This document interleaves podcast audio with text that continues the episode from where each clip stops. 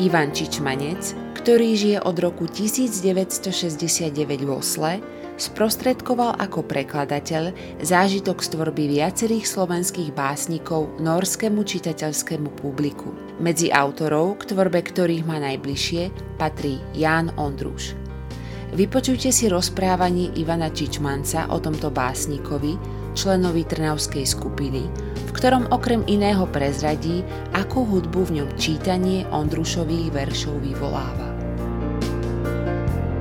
Ja by som ho nazval určitým mystikom absurdizmu. On podľa mňa patrí do tej absurdistickej e, línie Sloven, teda nie, slovenskej svetovej literatúry, ktorá, ťažko povedať, kedy sa začína, ale ja by som ju začal treba z Dostojevského krátkým románom Zápisky z podzemia, a ktorá pokračuje ďalej cez e, Kafku, treba aj Hamsuna, e, u nás Gejzu Vámoša, Krasku do určitej miery. E,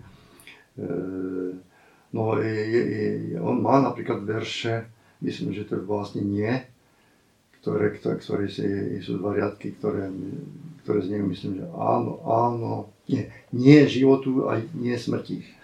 Čo je podľa mňa mystický zážitok v kocke. By som povedal, že toto je práve to, čo, mu, to, čo sa v novom zákone nazýva e,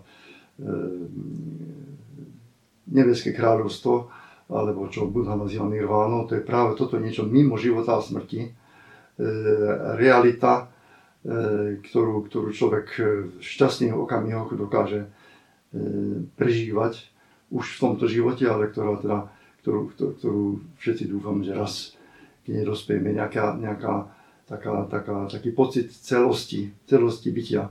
A aj keď jeho, jeho, možno jeho impuls k napísaniu týchto riadkov, ktoré, ktoré vlastne v mnohom predznačujú alebo respektíve vyjadrujú povahu celej jeho poezie, možno jeho impuls je zúfalstvo, ale on práve schopnosťou povedať tieto slova prekračuje to svoje zúfalstvo, zbavuje sa ho, aspoň v okamihu písania sa ho určite zbavoval, to ja, to ja verím. A, a čitateľ takisto nadobudne taký pocit oslobodenia. E, je, je tom určitá vzbúra voči základným, e, základným parametrom, podmienkam ľudskej existencie, ale zároveň je v tom áno aj nie. Tiež má, myslím, že tá istá vážne sa končí, že nie, nie, nie, všetkému nie ale teraz neviem presne to nezacitujem, ale posledné slovo je vieš, že áno. A práve slovom áno sa končí aj Joyceov Ulysses.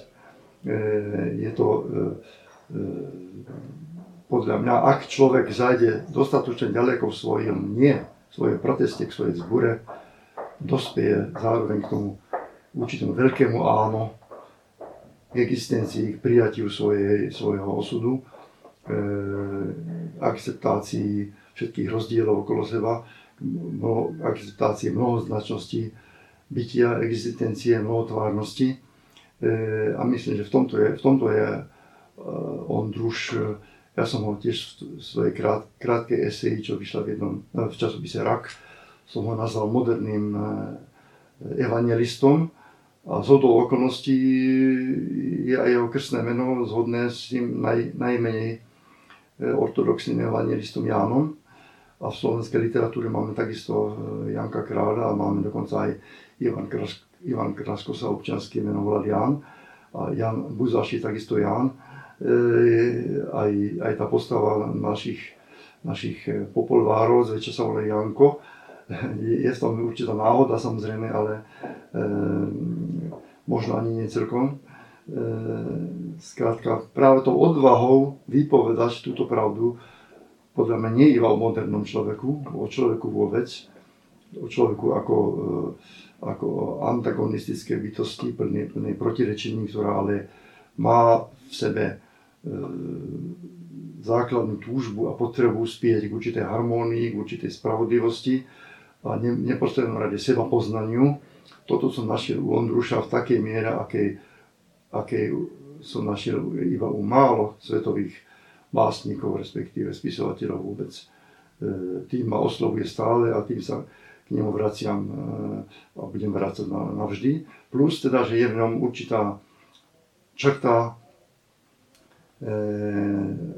abstraktná, alebo ako, povedal, ako mi raz povedal e, bulharský slo, slovakista Dimitar Stepa, Stepanov, že on e, považuje Ondruš za istého um, za, za, za niečo konštruktivistu, lebo keď človek pozoruje básne, začína sa to jedným motivom, od ktorého sa zdanlivo zdiali, e, robí na, na tento motiv určité variácie a, a naspäť sa k tomu motivu istému vracia po určitej špirále a dospeje k takmer k tomu istému, čím začal, ale, ale os, je, je, o schodík alebo o poschodie vyššie.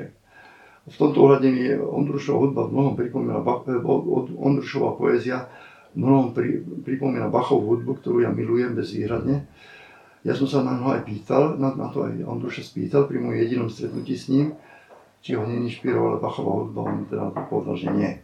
Ale či už ho, či už ho inšpirovala alebo nie, ja v, tom, ja v nej vidím veľa podobností práve v tej abstraktnej rovine. Vidím, vidím, vidím určitú podobnosť medzi, medzi keď ja čítam Ondruša, tak zároveň počujem Bacha.